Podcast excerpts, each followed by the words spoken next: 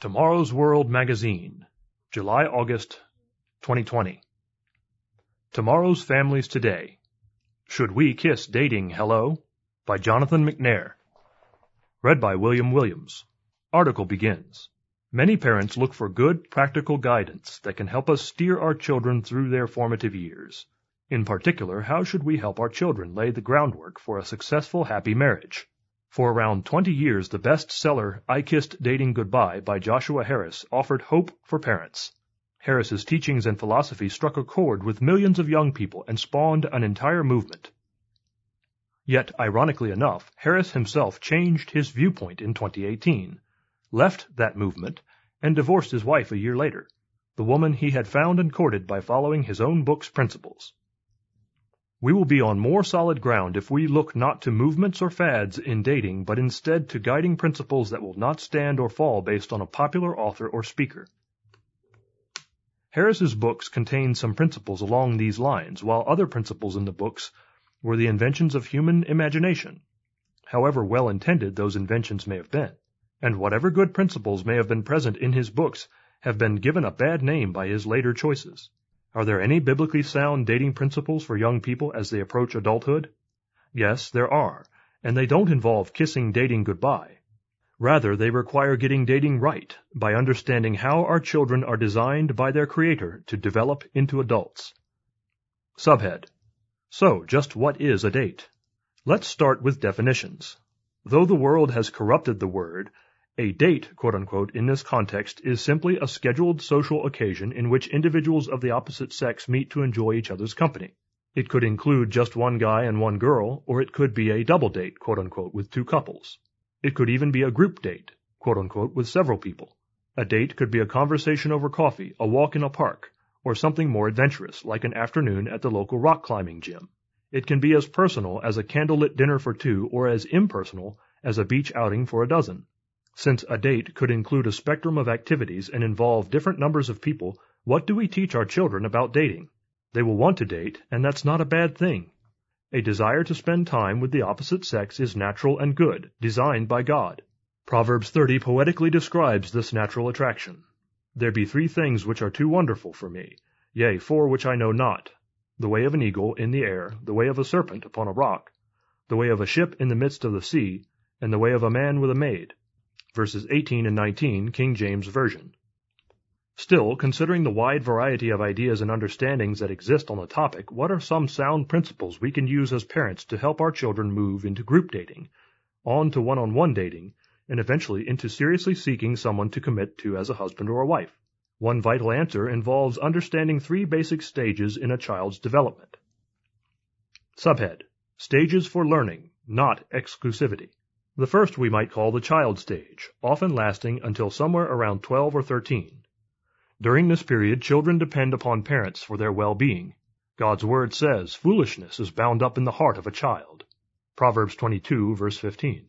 And in this stage, children are physically and emotionally immature. At this age, they are naturally oriented more toward their parents than their peers, just as they should be. In small ways, they are just starting to learn about responsibility, and going on a date, quote unquote, should not yet be even a consideration. The second stage we might loosely call the adolescent years, since for many this often lasts from age 13 to 18, though levels of maturity vary from child to child. During these years, our children practice limited independence but are still reliant on their parents for their physical well-being. Especially during the early teen years, Group activities help foster the learning of some important lessons and skills our children will need later in life. During this stage, young people become more peer-oriented, learning about commitment and the development of personal relationships. They are learning how courtesy and friendliness foster good friendships with both girls and guys. Wise parents will coach and encourage them to get to know and interact with many different young people of both sexes. Parents who guide their teens away from the practice of being exclusive in their relationships with both girls and guys train them in the godly principle of treating everyone with respect, not just those who impress them or those whom they wish to impress. See Acts chapter 10 verse 34. While teens grow more and more physically mature, their emotional maturity is still very different from what it will be in adulthood. During their teens, their hormones begin to change them and energize their attraction to the opposite sex. For a young man, the passages in the Bible that warn him to control his desire for a young woman, example Proverbs 6 verse 25 and Matthew 5 verse 28, become very meaningful as he begins to look at young ladies in a very different light than when he was a child. Yet, while those in this stage can practice managing responsibility and good decision making, generally they are still not ready to make permanent commitments like marriage. Parents who insist that their teenagers avoid forming exclusive relationships are doing them a great service and helping to guard them from crossing important physical and emotional boundaries. But they are also helping them to develop the skills for building many different friendships and giving them the freedom to discover and learn about traits and characteristics that they will, in time, hope to find in a mate. However, a date, quote unquote, need not imply an exclusive relationship. In the latter years of this second stage, our older teens may be responsible enough to properly enjoy a double date or even a one-on-one date, under the right circumstances. Of course, maturity, not just age, is the measure. For those who are ready, such dating can be part of their training experience, giving them the chance to practice courtesy, politeness, and respect. Guys can practice a little date leadership, quote unquote, and girls can practice the skill of letting a young man take the lead. The important thing is to remember that even as older teens, our children are often still in a stage where they are not prepared to wisely make lifelong commitments. They are often not financially, educationally, or even emotionally prepared to commit to marriage. See Proverbs 24 verse 27. So dates in this stage, whether as a group or one-on-one, are not the time to practice being exclusive. Subhead. A foundation for their future. With those stages successfully navigated, our children are far better prepared than they would be otherwise to cross into the third stage, young adulthood, a stage with its own characteristics, opportunities to learn and grow, and perhaps the blessing of a mate. And that ultimately is what God designed us to desire.